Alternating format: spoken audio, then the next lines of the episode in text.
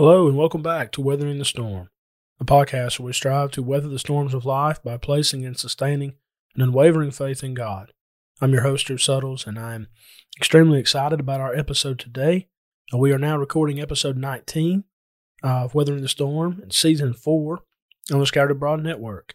Uh, it's amazing how fast this season has gone by, but I do hope and pray that uh, every Thursday when you tune in to listen, that that it's something that's uplifting to you and beneficial to you. And I just appreciate you so much uh, for listening to this podcast on a weekly basis. And again, I hope and pray that this season, especially this this study of the Book of Psalms, has been helpful for you in your personal study and your walk with the Lord. I want to encourage you, if you haven't already, to go and check out the Scattered Abroad Network, of which this podcast is a part. You can find us on Facebook, on our YouTube channel. You can find us on Instagram. You can email us at thescatteredabroadnetwork at gmail.com. We'd love to hear from you. And again, we just appreciate so much uh, your encouragement and uh, your prayers on our behalf. And again, I hope and pray that this podcast, that this season, that this episode today will be helpful and be a blessing unto you. In our last study, our last episode, we examined Psalm 141. And today we want to come to Psalm 142. I want to invite you there. We want to again, uh, by reading this poem, reading this psalm, which is a poem, it's a great, beautiful poetry. And here we have a pray, a prayer for relief from persecution. This is a contemplation of David when he was in the cave. And so let's read this together. I want to give you a few ideas after that of, of background material, and then we'll work through this text together before we close with some points of application that can hopefully help us weather the storm. Psalm 142 I cry out to the Lord with my voice. With my voice to the Lord I make my supplication. I pour out my complaint before him. I declare before him my trouble. When my spirit was overwhelmed within me, then you knew my path, and the way in which I walk. They have secretly set a snare for me. Look on my right hand and see, for there is no one who acknowledges me. Refuge has failed me. No one cares for my soul. I cried out to you, O Lord. I said, You are my refuge, my portion in the land of the living. Attend to my cry, for I am brought very low. Deliver me from my persecutors, for they are stronger than I. Bring my soul out of prison, that I may praise your name. The righteous shall surround me, for you shall deal bountifully with me. Psalm 142 is only seven verses long, but these seven verses are extremely powerful, especially in the context of weathering the storm. We noticed a moment ago that this is a contemplation of David, and that word in the Hebrew means instructive. So, in other words, David is instructing us as to how we can go to God when we find ourselves in a spiritual cave. David is addressing God. We mentioned this as a prayer, but it's also a poem. And the language is extremely powerful when we think about the descriptive terms that are used, and we'll get to that in just a moment. But no doubt he's addressing God. Verse 1, verse 2, and verse 5 bring that out. It says that he was in a cave, and there are some different views on this. Rawlinson said he's, the ca- he's in the cave of Adullam, 1 Samuel 22. Delitzsch said he's in the cave of Engedi, 1 Samuel 24. Haley said this is one of David's prayers in early life while hiding in the cave from Saul. it's a very simple way to do it, and that's the kind of the one that, that I like to, to go with there. It's just one of his prayers when he was on the run, and he finds himself in a cave. Spurgeon said if David would have prayed in his palace, as he did in his cave, he might never have fallen into the act which brought much misery upon his later days. Thought that was a very powerful insight there. You know, David's prayer that we're about to read is when he finds himself in a deep, dark cave. You know, he's not doing this for publicity. He's not doing this like the Pharisees did to be seen of men. But no, this is a very sincere, heartfelt prayer to God when he found himself in a very dark place. You may be listening today and maybe you're in a spiritual cave. Maybe you're in an emotional or mental cave. You're in a dark place and, and you're you're just trying to get out of it. I hope this study will help you. I pray that it will. David is under heavy persecution and he recognizes that he can only find relief in the Lord. So let's go back and work through this text together, these seven verses together. First, notice with me the imagery the imagery in verses 1 through 3. I cry out to the Lord with my voice, and I make my supplication. You know, that language, cry out, we're reminded of Hebrews 5 7, when the context there of our Lord who prayed. With those vehement cries, he cried out to the Lord. The ESV says, With my voice I plead for mercy. He's crying out to God and he's pleading for mercy. The word supplication means that you're calling on God to supply something for you. And again, he's asking that he will supply mercy. I'm crying out to God. He says, I pour out my complaint. That's better translated, I pour out my meditation. He's not complaining, but rather he's meditating and he's focusing on his God. This verse 2. I pour out. The word in Hebrew means to gush. I gush out what I am thinking about. In other words, I'm telling God exactly what's on my mind. And you and I, when we go to prayer, we need to have that mentality as well. You know, don't try to, to hide anything. Bare your soul when you pray to God. That's that's what God desires. And who else can we go to and to do that? We can confide in friends and we can confide in, you know, other other people, but ultimately we need to be able to confide in God and to break the barriers down and to go to Him and to pour out our soul unto Him. So he says, I cry out to the Lord, I pour out my complaint or my meditation. Then he says, I declare before him my trouble. ESV simply says, I tell him my trouble. When's the last time that you told God about your trouble? And just spent some time telling God. And in the in the moment of doing that, have you ever just stopped to realize, you know what, God already knows this? God knows exactly what I'm going through. Um, he, he knows what's going to happen after this. He's already in tomorrow. And yet, still, he desires that we come to him and to make these things known unto him, even though he already knows it. So, the word declare here in the Hebrew means to announce fully and boldly. And so we piece this together. The imagery, the, the picture that we that we see here is I cry out to the Lord with my voice and I make my supplication. I pour out my complaint. I gush out what I'm thinking about in this moment in time. I tell my trouble. I declare it unto God. And with those thoughts in mind, we think about Hebrews 4 15 and 16. If we do not have a high priest who cannot sympathize with our weaknesses, but was in all points tempted as we are, yet without sin. Let us therefore come boldly to the throne of grace, that we may obtain mercy and find grace to help in time of need. There's this mentality and this, this picture, this imagery of approaching the throne boldly. When we need mercy and when we need help, God says, Come to me. And because of Jesus and what he did for us, we have that privilege of approaching God through him. And what a great, great blessing that is. We continue to think about the imagery. David says, When my spirit was overwhelmed within me. Similar language is found in Psalm 77 3. And I, I, did some search on research on this word overwhelmed, and the Hebrew means from the idea of darkness. And so, in other words, when my spirit is covered with darkness, in essence, a dark cloud that covers my soul.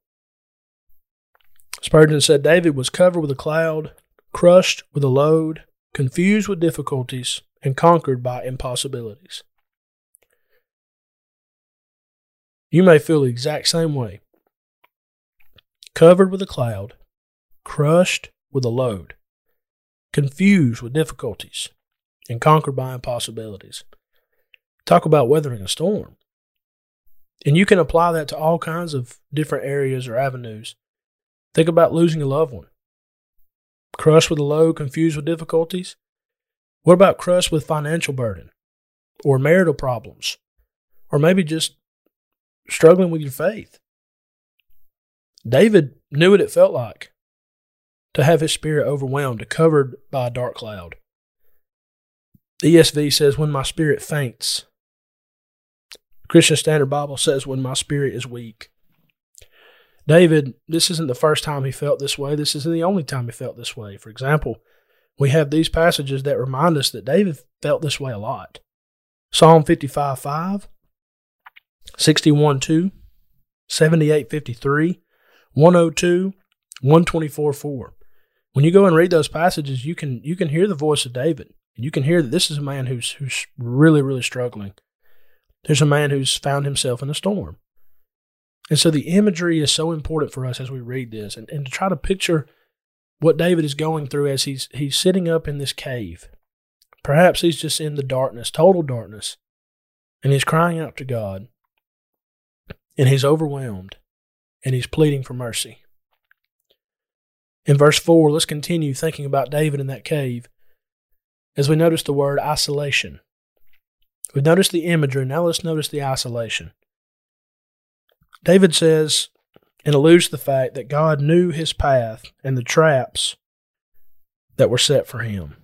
There were others who were trying to, to trap him, trying to, to find him and to persecute him. David said, Look on my right hand and see, there is no one who acknowledges me. Refuge has failed me, no one cares for my soul. David says, I'm isolated. I am on my own as I go through this. No one even cares for my soul. Have you ever felt that way? You're going through something very difficult and you say, you know what? Nobody cares. Nobody cares, and I'm going through this. I'm all by myself, having to navigate through this. This is just something I'm going to have to deal with, and I don't really care to do it right now. You ever been there? David was there. He really genuinely felt like there was nobody there for him. He said, My refuge has failed me. No one cares for my soul. No one hears me. Nobody's at my right hand. Nobody's nobody's helping me. And you know what? From a worldly perspective, that can very well happen. But when you look unto God, that's never the case. God does love you. God does care for your soul. So much so that he sent his only begotten Son to die for you that your soul could be saved. I'm reminded of the hymn, Where Could I Go But to the Lord? Living below in this old sinful world, hardly a comfort can afford. Where could I go but to the Lord? you, you think about going to to friends and, and, and to even loved ones and those who are very close to you, but there's nobody. There's no friend like the of Jesus. No, not one. No, not one. The Lord's the one that we need to go to when we're in that difficult time, when we feel isolated. Let's remember, as Christians, we're not. We're never isolated. We're never alone. Because He, the one who cannot lie, has promised, I will be with you. I will never leave you nor forsake you. So that we may boldly say, The Lord is my helper. What shall I fear? You and I can grab, uh, you know, have great, great confidence in that and that when we feel isolated, we're really not. And that brings us to the final point. We think about the consolation, verses 5 through 7. David is calling out to God in a very difficult time. He feels like he's all alone. But then as he closes out this psalm, there's almost as if there's a recognition of the fact that he's not by himself. So again, the consolation. I cried out to you, O Lord, and I said, You are my refuge. Friends, let me, let me encourage you to do something. When you pray to God, go ahead and say, You are my God. You are the one whom I serve. You are the one who I love. Remember Hiram Kemp one time saying uh, the phrase, you know, well, that goes without being said. You know, we need, there's some things we need to go ahead and say. Let the redeemed of the Lord say so. we think about, and the psalmist would say, this is one of those things that, that we need to say these things and saying it, speaking it out, and, and just reminding ourselves of who our God is for us. So he said, You are my refuge, my portion in the land of the living. Attend to my cry, for I am brought very low. David recognized I'm in a very difficult place. So deliver me from my persecutors. They're stronger than I am. Bring my soul out of prison. Why? That I may praise your name. The righteous shall surround me, for you shall deal bountifully with me. Four things that he recognizes about God as we think about the consolation he was able to receive. Number one, he says, You are my refuge. How many times in the Psalms and how many times this season have we emphasized that word? My refuge, the place that I go for shelter, the place that I go for protection. God is our refuge and strength. Psalm 46. Number two, he says, You are my portion. You are my portion. You're the one who can be there for me and satisfy me and help me to get through this. Number three, you are my deliverer. That's what we find there in verse six. Deliver me from my persecutors. Only God can do that. And then finally, it says, You are my redeemer. That's verse seven. Bring my soul out of prison. This word redeem means to buy back. I love the passages in the New Testament that emphasize redemption. We haven't been redeemed with corruptible things like silver and gold, but with the precious blood of Christ. 1 Peter 1 18 and 19. We have redemption through his blood, even the forgiveness of sins. Ephesians 1 7. Redemption. David has great consolation because even though he's in the cave, even though his enemies are surrounding him, God is his refuge. God is his portion. God is his deliverer. God is his redeemer. Are we able to say the same thing? I hope and pray that we are. Spurgeon said, When we can begin a psalm with crying, we may hope to close it with singing. The voice of prayer soon awakens the voice of praise. When we find ourselves in the spiritual cave, let's go to God. I want to share with you three ways in which this psalm, Psalm 142, can help us weather the storm. Number one, you need to remember that even in the deepest, darkest cave, God can hear us and He can help us. You know, there are places that we go in our own minds that nobody else can go. There's dark places, there's difficulties that we face. Let's remember, God is the one who can go there with us and bring us out. In Him is light. There is no darkness at all. 1 John 1 5.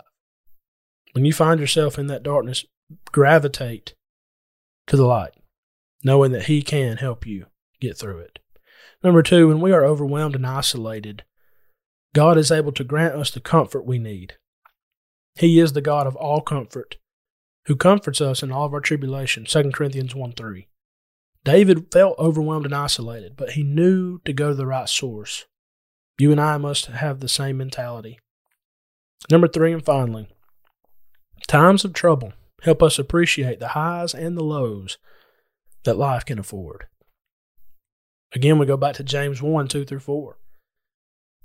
James says, My brethren, count it all joy when you fall into various trials, knowing this, the trying of your faith, it actually works patience. It's going to make you stronger. It's going to help you gain in stamina and endurance. So when I'm going through good times, let's thank God for that. Let, us make sure that we're bolstering and strengthening our faith. So when the bad times do come and we anticipate that, that we can overcome it and know, you know what, I'm going to get stronger because of this. And so as we go on this the sea of life and with the ups and downs and the waves, sometimes the calm the, the sea is very calm and sometimes the waters are raging. So let's appreciate the highs and the lows, knowing that God is with us through all of them. I hope and pray that this study of Psalm 142 has been helpful for you as it has been very helpful for me. We've pointed out the imagery with David's prayer, the isolation that he felt, but ultimately the consolation that he had, knowing that God was with him. And dear friend, you and I can have consolation as well, knowing that God is with us as we weather the storm. May God richly bless you and I thank you so much for listening today. What's up, guys? It's Caleb and Michael over here from the Scattered Abroad Network, and we just wanted to say thanks so much for listening to this episode. Yeah, we're so thankful to the East Hill Church of Christ for overseeing this network, and we're grateful to God for this opportunity. And don't forget, you can check out our show notes below for all of our social media links, email address, website, and we have a monthly newsletter, so don't forget to sign up for that. Please remember to leave us a rating or a review on whatever platform it is that you use. And please continue to keep our network in your prayers. As always, thank you again so much for listening. Be ready tomorrow. We have brand new content coming out here on the SAN. Thanks so much, and God bless.